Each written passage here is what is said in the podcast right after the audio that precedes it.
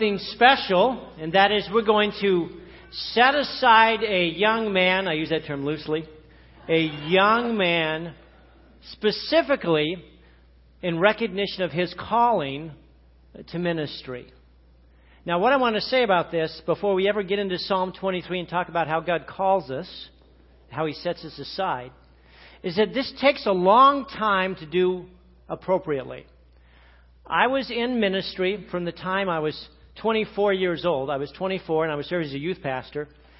Went back to school, did some more, went to seminary, did some more, worked at another church for about a year and a half, worked at another church for about four years, worked at another church for about four more years, went to a church that God called me to in senior ministry, and then after approximately 10 years of ministry and some seven years of studying, a group of people gathered together and said, Leigh, we need to be able to call you pastor. we need to set you aside. You need to be ordained. I was like, oh, ordained, ordination. It just seems so old. Old school. Just I, I, am not sure I even agree with it. I, and, they, and they began to lay out ordination as a recognition, not just of you, Leigh, but of your peers, of your elders, of those who God has chosen in special ways to serve and to minister and to understand. It's those people saying to you, You have been called, you have been affirmed by God. And Leigh, when you hit some really difficult times, it's going to hit you in the next few years ahead. How did they know that?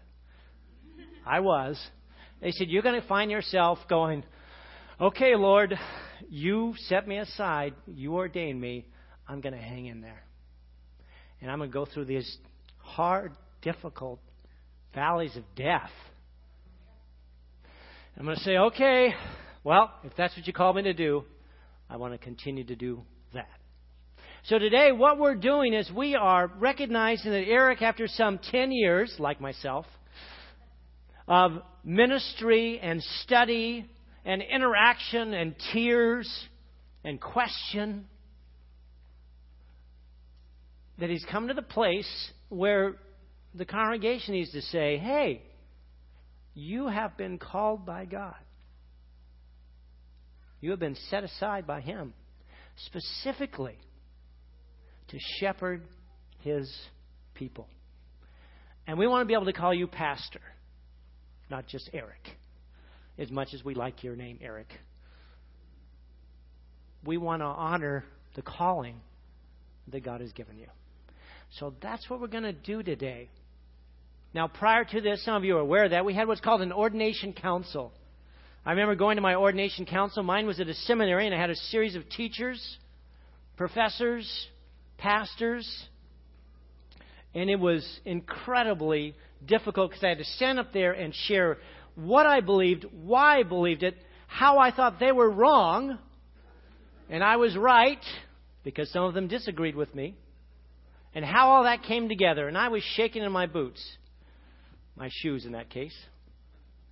And it was an amazing time in which God helped me to understand that He had called me and gifted me and provided me with what needed to be provided that I might be able to be His shepherd to His people.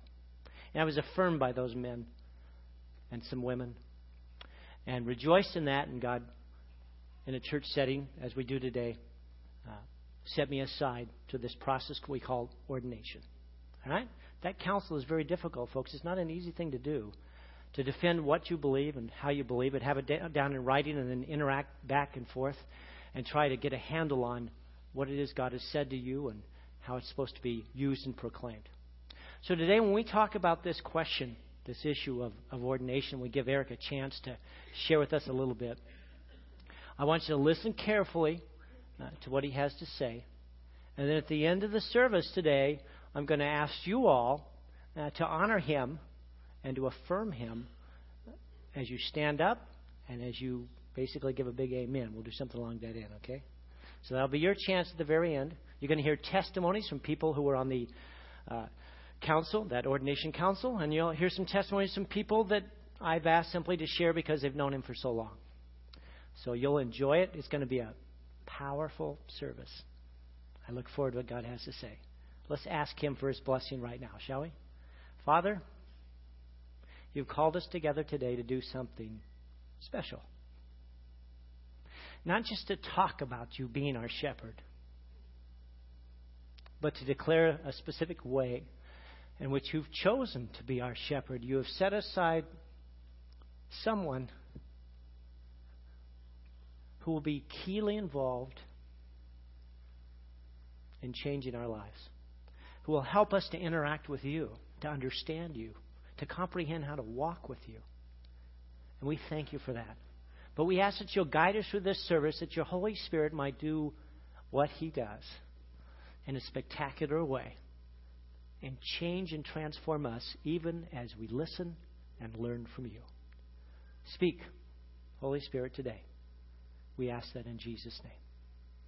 Amen. Hey, we're in Psalm 23.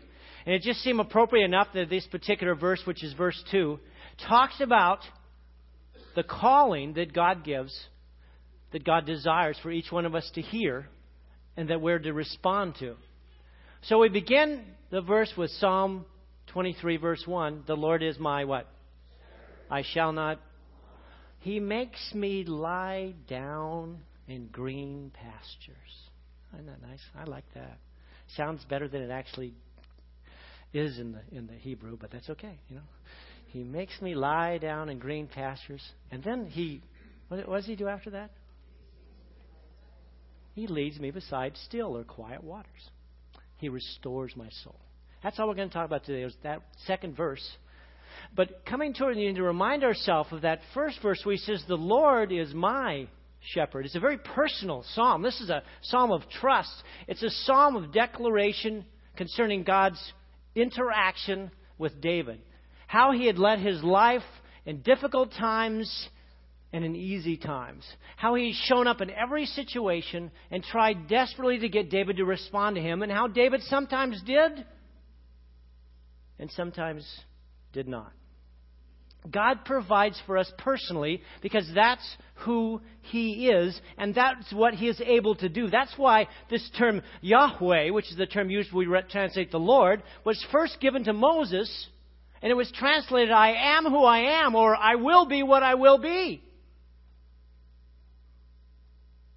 It's a declaration that God is outside of us, that He's so incredibly powerful and yet so incredibly personal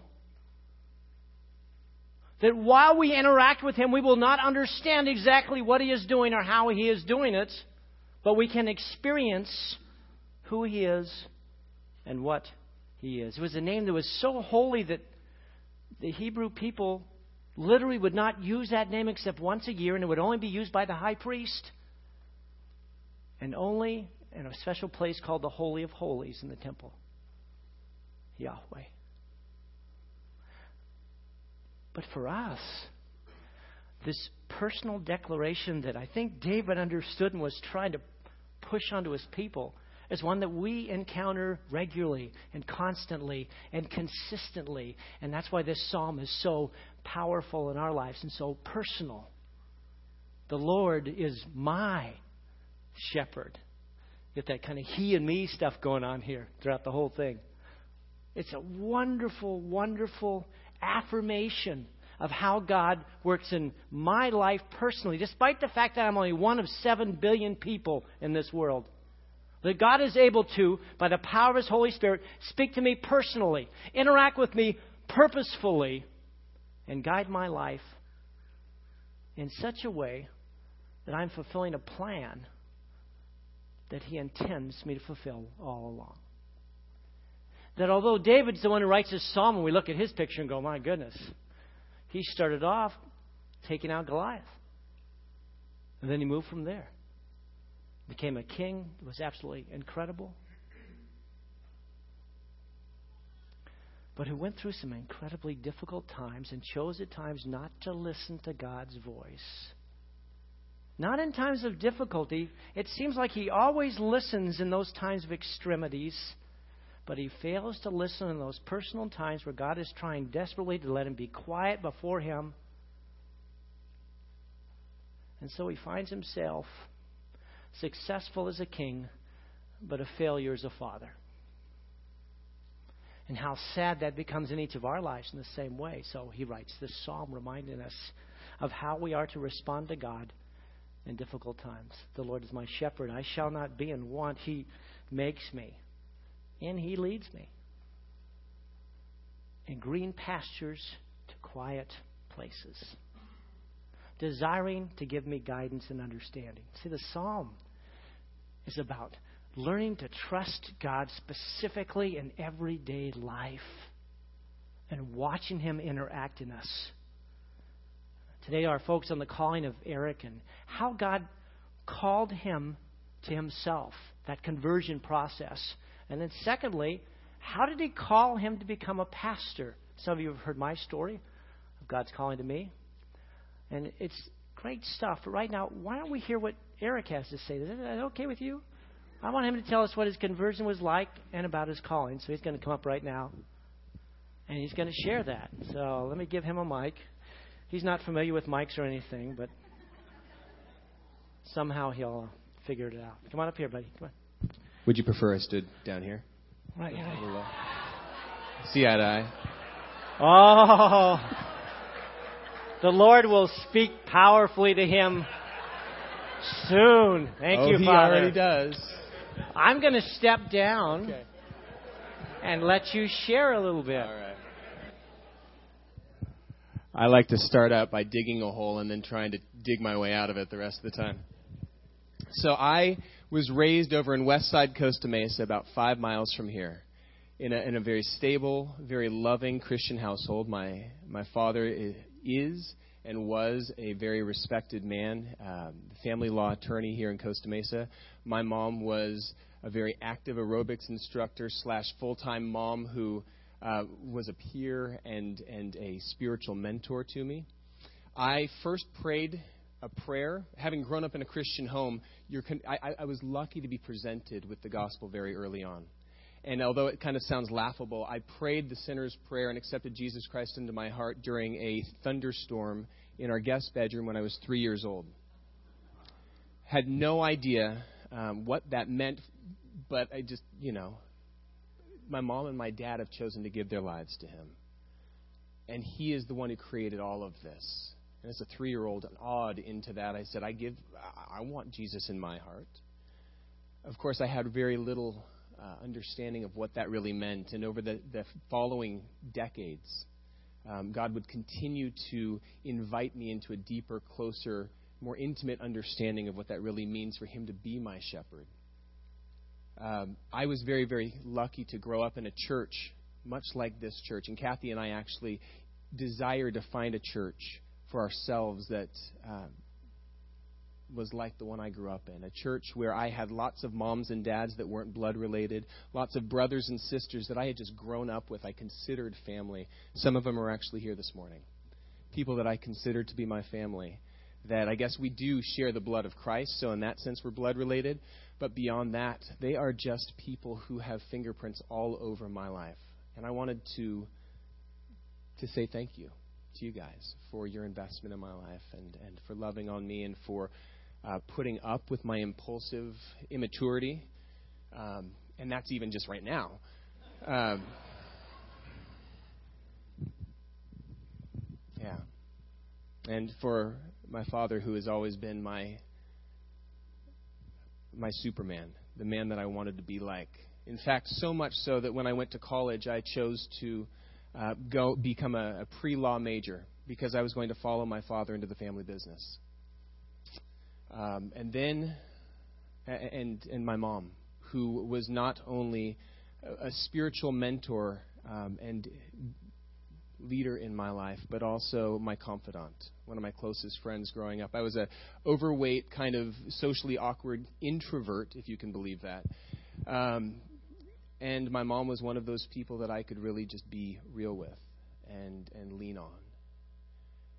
And when I went to college, as I was saying, I, I chose to be a pre law major because I was going to follow my father into the family business. And then, sophomore year, I decided I was actually going to go work for him at the law office, and I very quickly realized this is not what God has designed me for. Um, it was it was a very very difficult time for me because I don't know if any of you guys have done this, but when you set your mind on this is what I'm going to become, I am I am a future attorney, just like my dad. And then all of a sudden you begin to have inklings that perhaps that's not God's plan for me. It begins to be a little unsettling. You have that crisis of, of belief who am I and all that kind of stuff. So it was safer for me to tell it to other people. Maybe I'm not going to be an attorney. I don't know but I had never fully admitted it to myself. At the time, I was the first year, I was a sophomore. It was the first year I was living out from under my parents' roof. I, I actually moved into my fraternity house while I was pledging the fraternity, which was an interesting experience. It was at UCI, so it wasn't a wild school. Um, but I had chosen to, to dive in there because I wanted that fraternity to be my mission field. I was a Christ follower. I wanted to be an example of Christ to those guys. And yet I didn't see a lot of fruit over the course of that year. It was more just them trying to say, Are your convictions for real, seriously? And they would push and push and push. I'm like, Here's who I am. And what I appreciated about them is that they did not reject me because I was who I was, but they were certainly testing that. About two thirds of the way through that year, I went to a, a men's retreat over on Catalina Island with many of the people, uh, many of the guys here uh, from my old church. And it was at that retreat where I, for the first time, admitted to myself that God had not designed me or called me to be an attorney like my father.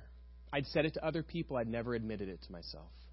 And in that moment, it was as if the core of my identity disappeared, and who I understood myself to be began to crumble. And it was tremendously scary and at the same time tremendously liberating because I no longer had to try to prop up this belief that I had begun to question. And it was, it was as if for the first time in a long time, I could rest in my shepherd's embrace rather than trying to be who I thought I had to be, rather than trying to earn my identity. I could just rest in who I was a son of God, loved by Him and I had no idea what my future held, but He held my future. And in that I could rest. And it was like I just, it, it was a very emotional evening for me. It was a Saturday night. I remember it very, very vividly. And I was in a corner of this room that we were worshiping in, and I was weeping, and the Holy Spirit came over me in a really powerful way. It was the first time I had ever spoken in tongues. I just, I just felt full of the Holy Spirit, and I just couldn't contain it.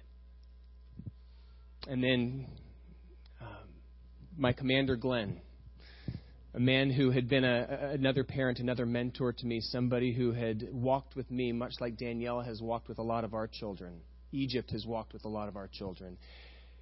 He was praying over me in that moment, and I don't even know, Glenn, if you remember saying this, but I do. As you're praying, you go, Eric, you know what? I could see you being a teacher or a pastor. And I, in, to myself, I wasn't about to say this out loud, but to myself, I just went, I'm not interested in either of those career paths. And yet I remembered that.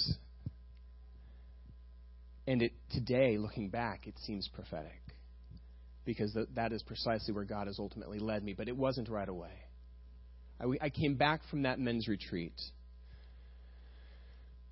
free from the, the weight of, of this backpack of expectations I'd placed upon myself that I have to somehow live up to becoming just like my dad or, or following in his footsteps, and that I was free to begin to go, okay, God, lead me, guide me. I, oftentimes, when it feels like you know where you think you have to go, it, it's hard not to, in our own strength, try to get there as quickly as possible so we can say, look what I've done. And it felt like God was just saying, hey, trust me. You're in the midst of a deep, deep fog bank. You can't see before you. It's hard enough to see where you've come. So hold on to my hand because I can see above this and I know where we're headed. So just trust me for this step and follow me step by step. And so I did. I went back to my fraternity house and it was as if God flipped a spiritual switch. Because up to this point, I'd been trying to minister to my fraternity brothers, but it had been very little fruit. And then all of a sudden, I come back, and it was as if he said, if he said, "Okay, now that you've submitted to me, Now I'm going to allow you to begin to minister to these guys. And the day that I got back, one of my fraternity brothers came into my room and just wanted to process because he had broken up with his girlfriend and he was just despondent. And then another guy the next day, and a couple guys. It, they just started coming out of the woodwork, and it became truly a mission field for me. And over the course of the next three years, I got to see several of my fraternity brothers come to Christ. I got to just be hopefully a positive example of Jesus Christ to those guys for that season. And I graduated, and I figured, okay, now what? And so I, I ended up starting a promotional products company and very quickly realized that God had not designed me to be a salesman. Then I did PR for the surfing industry. I'd been a lifeguard for 10 years, so what greater, you know, job to have than to get to write about surf contests. In order to write about them, I have to go to them, right? So I get to spend my days at the beach, and then I get to come home and I get to write about them and send them off to newspapers. It was fun. And yet, there was a part of me that was just going, Is this all there is? I was young, and at the time I didn't recognize that God can use me in ministry, even if I don't have a, even if I'm in a secular job and I was just kind of wrestling with what, what, what have I been designed for? God, what are you calling me to do? And I was taking this very, very seriously. And I was watching these guys at these surf contests who were doing what they loved to do, regardless of whether or not they were paid for it. If they're in the midst of a surf contest, they'll go out and surf. But if they don't win, whatever. They move down the beach, they, they paddle back out, and they surf some more with nobody watching because they were doing what they loved. And I decided then and there, that's what I want to do, not surf. But I want to find what I love to do. Find what brings me excitement and joy. The thing that gets me out of bed in the morning. I want to find that and I want to do that. And so I began to look at how I was spending my time, where I was investing my life, the free time, right? The stuff that wasn't being used with work and, and all of my other responsibilities. What was I doing with the rest of the time? And I found that I was spending an inordinate amount of time hanging with other people both asking people to pour into me and invest in me and help me to grow, as well as walking with them and processing life with them and going, what, if, what is God calling you to do? I loved to go out to lunch. Three, four meals a, week were spent sitting down with somebody and just processing life with them. And I realized that's what I want to do. Around that time, there was a book called The Path, written by a woman named Laurie Beth Jones. The whole purpose of that book is to write a personal mission statement for your life. And so I, I worked through that, and ultimately my mission statement that became the lens through which I looked at everything else I could possibly do was this. I feel like God has called me to inspire, encourage, and equip those who are really hungry for maturity, meaning the ones who want to grow. Inspire, encourage, and equip them to pursue a more transformational relationship with Jesus and to use the giftings He has given them to do what He has called them to do. And so then I began to wrestle with okay, well, what does that mean? How do I do that? How can I make this a reality? And at first I thought, well, I can go teach. Because I can then be in proximity to students and I can be able to walk with them and process life with them. And so I started looking into all of these schools to get my teaching credential. And everywhere I looked, it was going to take a minimum of two years before I'd see the inside of a classroom. That, for a 22 year old kid, seemed like an eternity. That's like almost a tenth of my life. And so I balked at that. Too long. And while I was in the midst of that process, I was over at Vanguard looking at their education department, and I realized wait a minute. If I want to walk with other people and help them process what they believe, why they believe it, I should probably do that for myself so that I'm not taking my parents' or my pastor's word for it. and on a whim, perhaps, I, I signed up for Vanguard's uh, Masters in Theology to get the tools that I needed to answer my own questions so that I could own my faith and also have the tools to be able to process with other people. And so that began about a four year journey as I was working on that, asking deep questions. God did some remarkable work in my own relationship with Him. Because hitherto it had been like my, my, my relationship with Him was a house of cards that I had built from things that my parents had given me and my pastors had given me, my expectations of. I thought that the Bible had just. I, I didn't ever think about this, but it was just like the expectation was the Bible is perfect. It just fell from heaven, bound in this like faux leather um, with you know the red lettering for where Jesus spoke and all that kind of stuff. I'd never considered the fact that there was a historical context in all of this. And so when that be, when I began to really dig past the surface of my faith, there was a crisis of belief. It was as if it was as if my theological professors took a sledgehammer to the house of cards that were all of my expectations that I'd gathered throughout the first 22 years of my walk with Jesus. And all of a sudden, there was my worldview sitting in rubble. It was about a week later that the Twin Towers fell.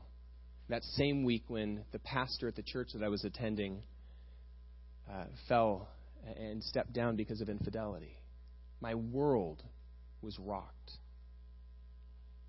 And in a lot of ways, I felt kind of like walking through the valley of the shadow of death.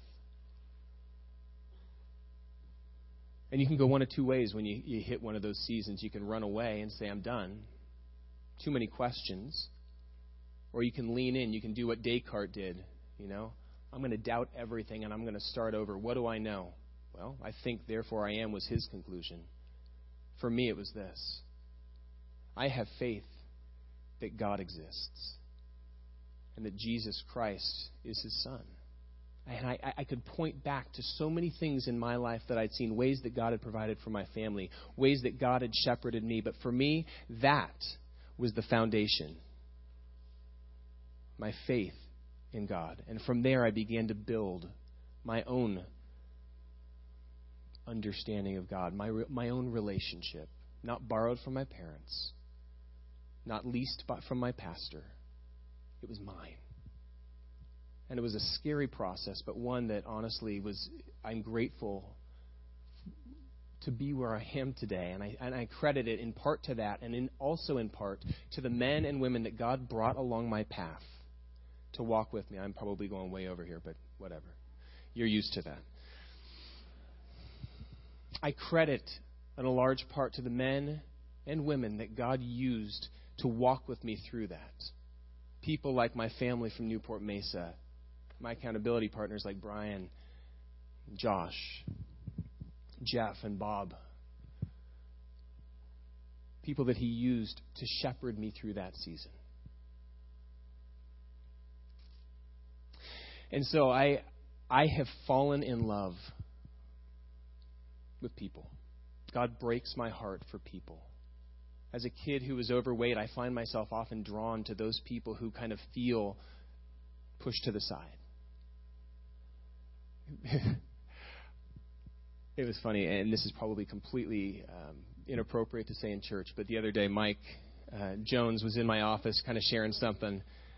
I'm sorry, Mike, I got and he goes after kind of processing something. He goes, "Man, Eric, you were you were like an outhouse that people just kind of dump on." And I thought about that for a second. I go, you know what? I really like being that outhouse. And in fact, I married a woman who really likes being that person that people come and bring their stuff. So, not a, I, I recognize that God has not designed me to be a salesman, to be an attorney, all these things, but I will tell you this I love people and I love getting my hands dirty. I love joining in people's lives and I love walking with them regardless. And so I love getting to be up in front and opening His Word and getting to, to pull from it and go, look, look at how this ministers to us. Look at what this shows us about our Father in heaven. Because at the end of the day, as I said last week when I was speaking, although I may be a shepherd, although God may have designed me to be that, I'm still fallible.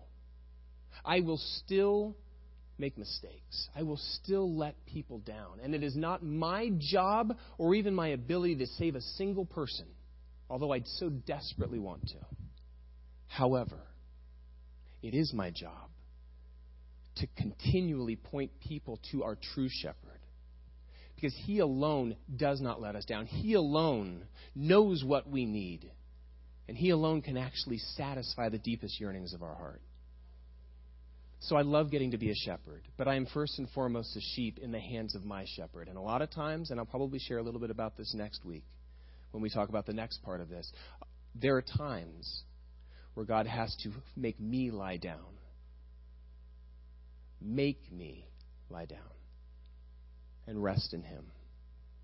Because a lot of times I try to do it on my own strength. And there have been seasons where He has had to specifically restore my soul.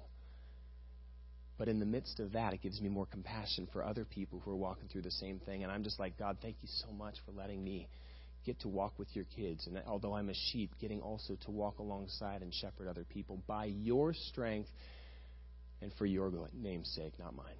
So, there you go.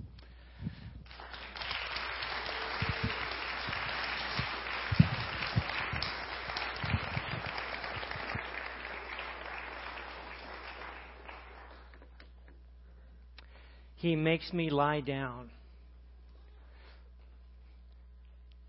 When God calls us to a particular place, He makes us lie down. It's green pastures, but it's not green pastures in the sense that we often think of it as. What he's talking about is it's places in which we gain true nourishment. It's places in which we are built up to do what it is that we need to do. He makes me lie down. He the word here isn't so much make as it is stimulate. So in some translation it'll say that he lets me lie down. It's a picture of, as someone said, you, you can lead a horse to water, but you can't make them drink. But you can give them the salt, and they'll drink a whole lot after that. It's that picture where God says, okay, I'm going to bring you to the place that you need to be at and learn the things you need to learn so that you can be what it is you need to be. It may start off with a Goliath that we stand before and say, In the name of my God, I declare to you, you're done. It's over. Start saying your prayers. Because God has said, Your time is finished. And they look at you and say, You're a runt. What are you talking about? Who told you such a dumb thing as that? And then they get hit in the head with a rock. And you know the story after that. You see, it's times when God leads us to lie down in green pastures, but it's not the lying down that we often think of. It's a training time, it's a learning time. It's when we begin to recognize that blessings in this life are often, in actuality, times of pain, and times of question, and times of irritation. Those are the blessings in our life. Those are the green pastures in our life. Not the times of ease and contentment and great barbecue like we're going to have today when we get done. But it's the times in which God brings us to understanding. And it's in my pain that I cry out, God, help me. God, speak to me. And He does. It's in those times of pressure and struggle that life becomes meaningful. He makes me lie down in green pastures those places of growth that He has set aside for me. It's green pastures that He has put together for me intentionally. Called me to that place, to that university, to that special dorm, to that situation. Finally, to that place of understanding. Green pastures. Because you see, he starts with green pastures, but then he leads us to the next place. But before we talk about that, I want to hear a little bit more from those who have been involved in Eric's life. So I'm going to ask Mr. Wayman to come up and share a little bit. Mr. Wayman. Yes, that's what we always say. That's my dad. When they say Mr. Harrison, I know it's my dad. When I turn to Eric and I say, yeah, Mr. Wayman, he says, that's my dad, Leigh. That's not me. So let's hear a little bit from Dad about conversion and call or how God has affirmed through him whatever the Lord spoke well, to him I have about. to get equal time because I went to college to be a minister. Ah.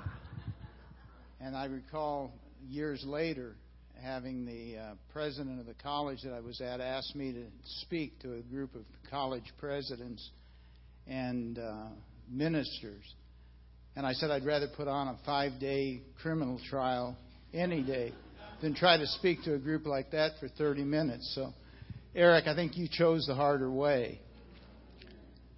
But Pastor Leigh asked me to share something about the process that Eric's going through and the council that was formed.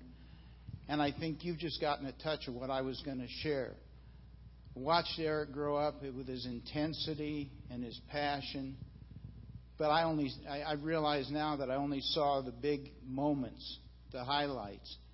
But when we went through several hours in the council, and he shared shared his theological development, his personal development, his family commitments, all the things that go into making him up as a person that he is.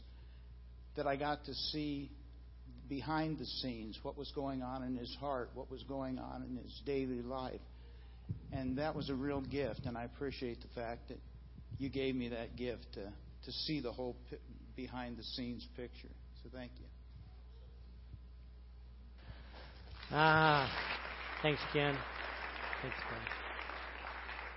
I'm going to ask Rich Rapoli to come up. Rich was a part of that ordination council and has been with Eric since he's been here. Rich has been a, a mentor in my life, someone who's been around as we've gone through some difficult times here.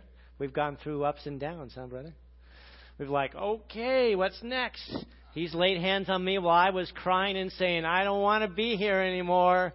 I want out of here. And he's saying, Lord, don't let him go. I was going, I want to go. I've had it. I just don't got the gumption. And uh, the Lord pulled us back together and kept us going. And so then he brought in Eric and gave him a whole new guy to have to work on. so Rich was part of that ordination council. He was, he's been involved in Eric's life all this time, listened to him, scolded him, encouraged him, done whatever is necessary as one of the prime leaders here at our church. So let's hear what he has to say. Well, thank you, Leigh. Yeah.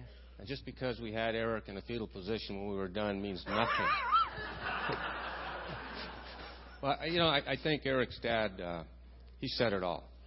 And uh, for me, uh, listening to Eric when he when he went over his fa- uh, statement of faith, and then he just talked to us about his heart. Uh, a number of things jumped out at me. First of all, this was kind of the natural progression, you know, for him, in my opinion. A couple of things jumped out. What a great job his mom and dad did at raising this young man, mm. because he is.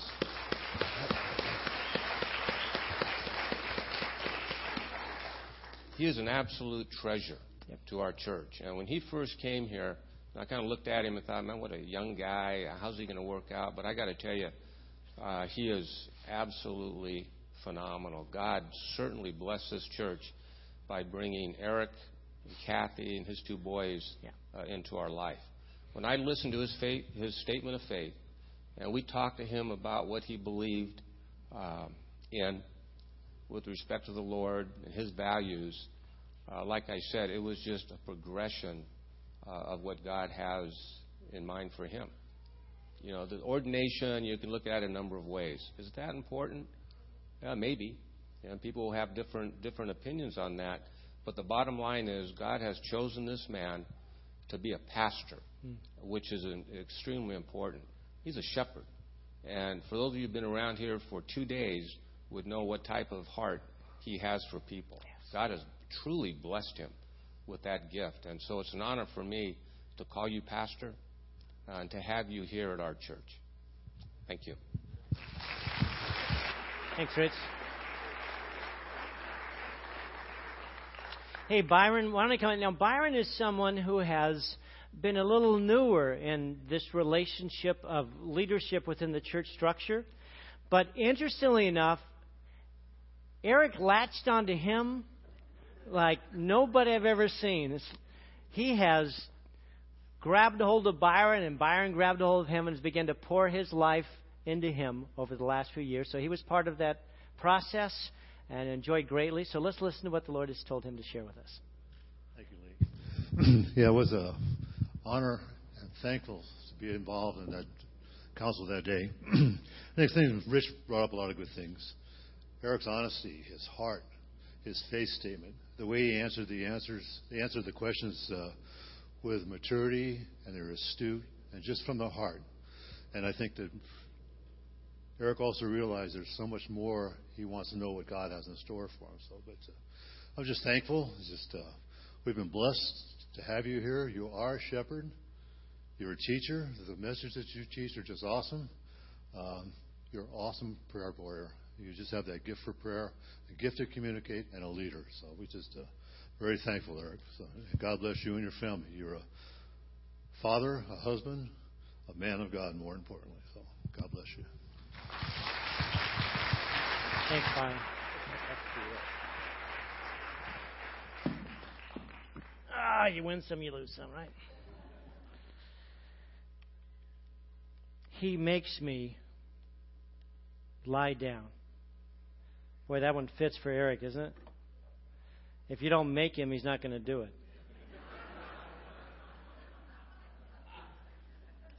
One of the most interesting things to me about Eric was that he has a calling and he talks to you regularly about the need to be still and know that God is. He has instituted an area of ministry here that we call the spiritual disciplines, where we have a seek week. And for an entire week, we have this quiet time and focus upon God's presence and His power and His movement in our lives. Be still. Eric is never still. And yet, that is the calling that God has placed so strong in his life. Learn to be still. He makes me lie down, He leads me beside still waters. You see, what David is trying to speak to us here is that he's saying that when God leads me, he leads me to a place of understanding. After he's made me lie down for a period of time and he's began to work in me, then he opens up my eyes and he leads me to understanding and comprehension. He leads me beside these quiet places. I find myself down at the beach early in the morning as the waves come in and I see the immensity of his creation. And God speaks in that quietness. And He guides. And He encourages. And He helps me to understand. He brings us to those places where we're so thirsty. And He quenches the thirst of my soul that's so much greater than the thirst of my body. It's a thirst that says, Who are you? How do you work? What do you ask of me? And how is that to happen? He leads me beside quiet waters. And I listen. And I learn. And I begin to look back at those times in those pastures that seem anything but green, and I recognize that it was in the times of brokenness that God reset and turned me into the person that I needed to become. So it no longer continued to be the cripple that I was. He leads me beside quiet waters. It's like the woman at the well. Woman, I'll give you water that when you drink of this, you'll never thirst again. What? Huh? Oh, out of you will flow springs of living water. It won't just fill you, you'll have words and understanding to give to others that will cause them to experience life as well, to be brought out of darkness and coldness and a place of light and warmth and understanding and love and hope and faith. He leads me beside quiet waters. That's the calling of a pastor. and our time keeps getting shorter on us. I want to call up somebody else here. I'm going to ask Marge to come up right now. Marge has been with Eric for a long time. And so when I asked her, I said, Would you like to share a little bit about how Eric has progressed in his walk and responded to him? She said, Oh, yeah. Give me the mic. So I'm going to give it to her and let her share a little bit with us. Long day. I will never forget uh, a little over five years ago when Pastor Leigh came down to the preschool office. I was sitting at the computer, which is a very rare thing, so it was in the summer. And he says, Marge, do you know Eric Wayman? And in my very quiet way, I, I about I about came off the chair. I said, "Do I know Eric Wayman? Absolutely." And he said, "Well, we're looking at him to come on over and maybe be an associate um, pastor." So, with all the enthusiasm that I I probably am the only one that exudes it besides Eric, I said, "It would be such an honor, such an honor to minister with Eric Wayman down here." And so, ever since those years of cheering for him at the Estancia water polo team because my nephews all played with him at Estancia. Uh, Eric is like a son. And being part of Eric's uh, younger years and then growing up has just been such an honor. And Eric is a true shepherd. This couldn't be more um, of a perfect time to be studying our book uh, here for our Bible studies. He has the heart of a servant and I see the picture of our beginning um, week of my teachers this year. Eric came down and took the time for every single teacher, aide, and everyone on my staff, and he anointed our thumb, our um, forehead, our ear, and our foot, our smelly old feet, and, and just he took the time to pray over each and every one of us at the beginning of the school year. He has um, he's tender, he's compassionate, he's sensitive and sincere. He he knows he he can read me like a book, and I know many of you too. Anytime he sees me, he says, "Can come on over to my office and talk." And sometimes I don't want to talk, but he looks at you with those big blue eyes, and you know you better you better lay it out, or he'll come and find you anyway. So, Eric sees the best in others. He's a joy bringer and an encourager. I can't tell you the times we've laughed together, and I, I won't go into detail about our recent um, stranger danger buttons and how willing he was to come and bring joy to the children. and uh, I had my SWAT team member to answer to there. He's also very, very strong. Um, I know Victoria, if you're here, came running down a couple years ago. Had the big tree here.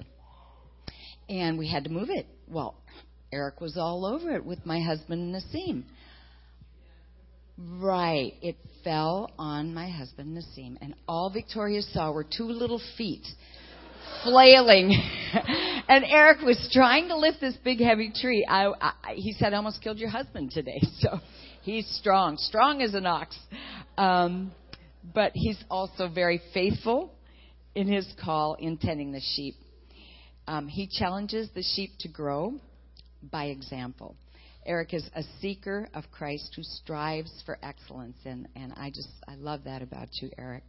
He's confident, he's courageous, he's very uh, protective, and a defender. We had an incident on Friday over at Byron's house, and it was kind of an interesting situation, and I could hear some yelling over there, and I I knew what it was pretty much, but I Eric was unloading, and I said, Eric, get over there. So he's hangs up onto his pants because they were weighed down with his keys and ran over there to protect Diane and Byron's house. Turned out to be a, a fine situation, but what a protector and a defender. So we always feel very safe here at the preschool having Eric around. Um, the thing that's touched my heart the most is he's a committed and loving husband and father. And I've had the privilege of, of witnessing that at a very close um, proximity because I've had both of his boys. I still have the one. And to see Eric come and pick up his boys, he used to bring down the um, the skateboard for Ethan, and they'd get out there, and he'd get the whole gang out there. Of course, Eric would never do that. And they're skateboarding in the parking lot when cars are coming in. So yeah, you know, you know Eric. So, um, but the other thing I love about Eric is he's quick to listen, slow to speak, and slow to become angry. And I've watched you mature over the last five years in such a an amazing way that I know it's God. And he's one who walks in truth, love, integrity of heart. And his name is known in Costa Mesa. I'm just, uh, everywhere I go, people know Eric Wayman, and it's such a blessing. And of course, I attribute that so much to mom and dad, too. So, um, but Eric, as you take on this Pastor Eric role, um, look to the Good Shepherd to shepherd you because we do go through those times as Pastor Leigh's been talking about. And the scriptures I'd like to leave you with are May He give you the desire of your heart and make all your plans succeed. Psalm 20, verse 4. And David shepherded them with integrity of heart. With skillful hands, he led them. Psalm 78, 72. And that's you, Eric. I love you.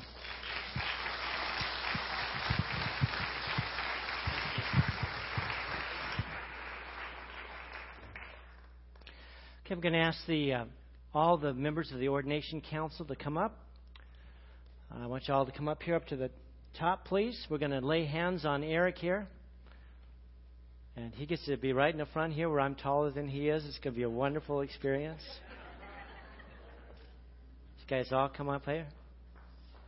I have a few men are going to share. Closing up here with Tim and his father, Mr. Bundy. Come on up here, Eric. Yeah, you get to stand right here. Right there. Tim, hold on to that for me, will you? You know, a couple of things I want to ask Eric before we finish up here. We've talked about his calling and we've affirmed it as a council. I've affirmed as a pastor. Been with him now uh, over five years and been uh, excited to see his growth and his development and continue to understand your calling. So it's been it's been great to even be patient with me at times he's responded so well. So I look forward to a few more years ahead before you get to be the lead guy and I'm just leaving out the door, down the hill, across the trees. Yeah. I could take you out with a Christmas tree. Yeah, I know you could. Take me out with a Christmas tree. Here we go. Hey, a few simple words. Eric, I know you do, but you need to share this for the congregation. Do you accept the Bible is God's inspired, inerrant, indestructible, and indispensable word? That's great. I hope you understand the requirements and the responsibilities, the realities that are about to be placed upon you. You see, I use the term, and we're, we're kind of back and forth as pastor, and oh, I'm just Eric, and I'll say that to people, and I'll say, I'm just Leigh. But the reality is, when someone chooses me to be their pastor and they call me Pastor Leigh, there's a recognition there and I appreciate that. But it's their decision, not mine. So from this point on, I'm going to call you Pastor Eric, uh, just so you know that. I remember um, Egypt, and I told him, "You call me Leigh," and he said, "I will never call you Leigh." I was like, "Egypt," and he said, "Oh no, you're my pastor, and I will always call you Pastor Leigh." He said, "Unless we're alone, then I'll call you a number of things."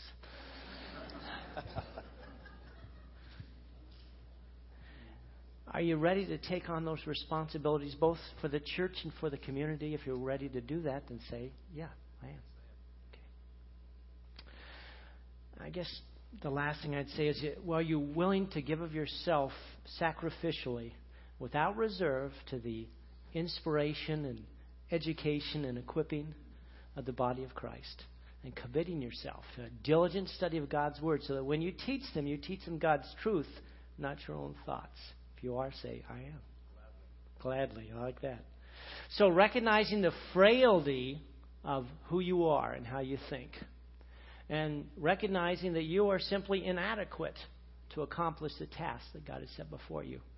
You will be totally dependent, and I know you are, on the direction and the support and the illumination and the power of the Holy Spirit working in and through you. And if you're willing to submit to Him fully, then say, Boy, I am. I am. Help me, Holy Spirit. Help me, Holy Spirit. You got it. So, with that thought in mind, we're going to lay hands on you now and ask God specifically uh, to anoint you. But the last few words, Tim and his dad, I want to say the last couple words, and then we're going to pray over you. Tim, last thoughts. A lot has been said. And I think everybody that has spoken before has made it very clear the background that you've had, Eric, the uh, upbringing, the choices that you've made, your personality, your physical being, the sense of humor that God has is amazing. Who He chooses constantly amazes me. Well, both. There's both there. But to see how, in the last five years that I've gotten to know you, Eric, how God has taken the unique aspects of who you are. There's nobody like you. And we're glad. God has got his hand and his fingerprints on you in a way that are going to allow you to provide just an amazing input into people's lives. And you already have. I no longer cringe when you pick up one of my boys and throw them in the air because I know you're going to catch them.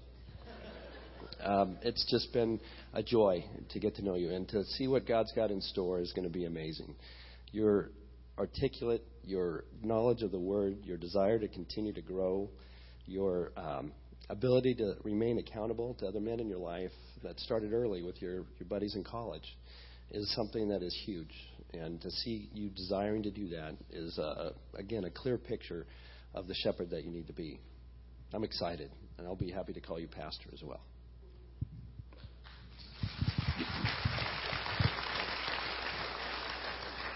You know, as we read and study the scriptures all the way through from the beginning, we find God calling people Noah, Abraham, David, even Jesus, when he called his disciples, he said, I got to form a team.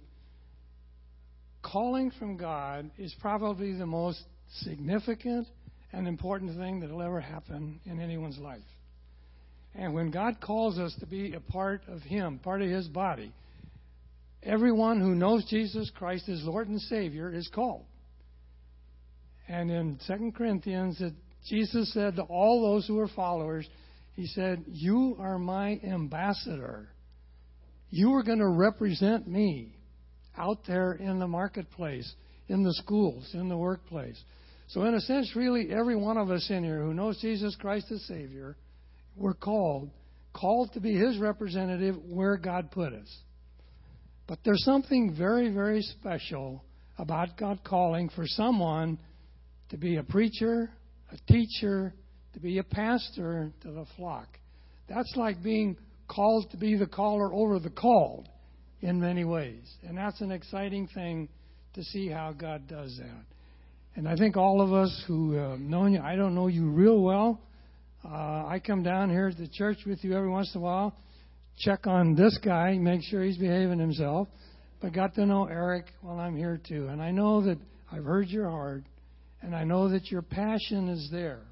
And it takes a process of finding what it is that God really wants you to do. Just like your dad, you know, he thought maybe ministry, and the guy said, No, I want you as a legal beagle out there in that marketplace. So he's called just like you are, and like everyone else is called. This is a tough role. Today's society does not really believe and accept an awful lot of what you do and what you want to teach. And that's the challenge for us today.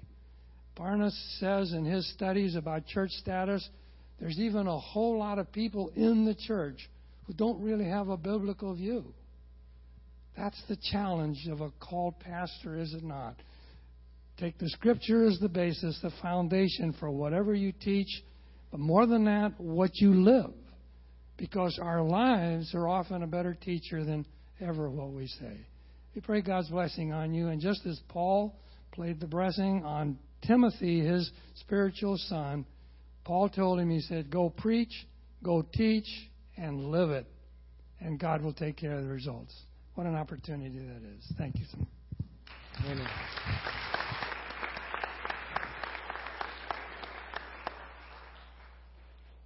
Give that over here to Rich I'm going to have each one of us pray a short prayer over and ask the Holy Spirit's anointing upon Eric's life and his calling. You all need to pray with us, affirming the words that are shared, but more than that, affirming the intention and asking the Holy Spirit to do what needs to be actually done, not just what we say. Father, this day we bring you Eric. You have set him aside for ministry. You've called him to be a shepherd and a pastor. And because of that, we ask right now that you would anoint him powerfully with your Holy Spirit, with an understanding that presently is beyond his comprehension. That you would give him the ability to grasp your truth and to share that with others in such a way that they hear your voice. That's my prayer, Lord, that I place upon him now. Lord, I just ask your Holy Spirit is upon Eric, Lord, and it's upon him all the days of his life. I pray, Lord, that you just give him the right words. The things that you want him to say and do, Lord, just comes freely from his mouth, through his actions, Lord. I pray that he is always committed to you, Lord, to the day he dies. I just ask you this in your son's name. Amen. And Lord, we just uh, ask protection for Eric and his continued growth, Father, in his spirit that he has that thirst for knowledge to go deeper with his relationship with you, Father, and to find out what more you have in store for him and his works, Father. So we lift up Eric that he will continue to do the good works and not grow weary in his time of uh, growth and uh, spiritual well-being, Lord. So just uh, we bless the congregation, we bless Eric and his family, and we just thank you for, shep- for the shepherd that you've provided us for. Lord, we do ask particularly for his role as a father and a husband. We just pray for Kathy and for Grayson and for Ethan. Just bless and multiply blessings to them as a family and give them every good and perfect thing in your name. Father, we pray that you would be with Eric and Kathy and their family, guide their steps when they're beside the still waters and we're in the middle of raging waters, because there are those. Be his guide and his director and his strength, and help him first to become who you want him to be, and then through that to help others become who you want them to be. What a privilege, in Jesus' name.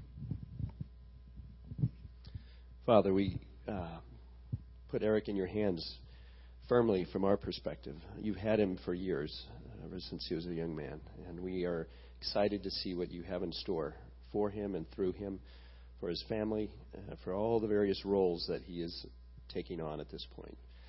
Lord, we pray more than anything that he would trust in you and lean not on his own understanding, that he would anticipate what it is that you have in store, that you would guide his hands and direct his steps, Father. Look forward to what you have in store for, for Eric and for this church, Father. Jesus' name, amen. Amen. We all stand, please. Last words I would have to give to you is to charge you as a congregation to recognize Eric's calling. Although we as leaders have set him aside and said, This man has been clearly called by God, you as a church are the final statement. It's that odd thing in which sheep get to choose their shepherd. Or as Jesus said, my sheep know my voice. If you know Eric's voice, if you recognize him as your shepherd, then you need to say so. You need to obey the leaders that God has placed over you and submit to them. The reason is they're giving watch, they're keeping watch over your very soul as they pray for you, as they agonize over your struggles and your difficulties. And Eric does just that as he struggles with your struggles, recognize that he only does this because he's your pastor. He only does this because it's God's calling in his life. And there will be times when you are going to disagree with the decisions that he makes. I have. There will be times when you go, Eric, that is one of the stupidest things And when that takes place, your responsibility is to do it anyway. And to love Him and to care for Him and respect Him and say, I wonder how God is going to turn this stupid decision into something that was incredibly intellectually brilliant. And I guarantee you this it will happen it will happen. And you'll go, What? He is called by God to be your shepherd. And when he makes mistakes, God steps in and says, Watch this. He puts it, I love that statement, our shepherd suddenly shows off. God shows up and he shows off. And he says, Oh, that's easy. Watch. He is keeping watch over you, praying that your soul might be responsive to God's directive. Honor him, recognize it, lift him up in prayer. Ask God to continue to give him insight. Remember your leaders those who spoke to you the Word of God and consider the outcome of their way of life, imitate their faith. We are so fortunate as the body of Christ in this church to be a part of Eric's calling and to be able to receive from him as God works through him. This is an outstanding young man. And so I call to you and say, do you promise, church, to fulfill your obligation and duty by supporting this man and his family as he serves this church and this community? If you are willing to do that, say, lift your hands up and say, I will. I will. I will.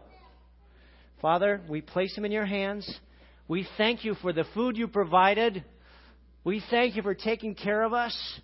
We thank you for all you've done and will continue to do. And this day, we set aside this young man and we declare him as our pastor.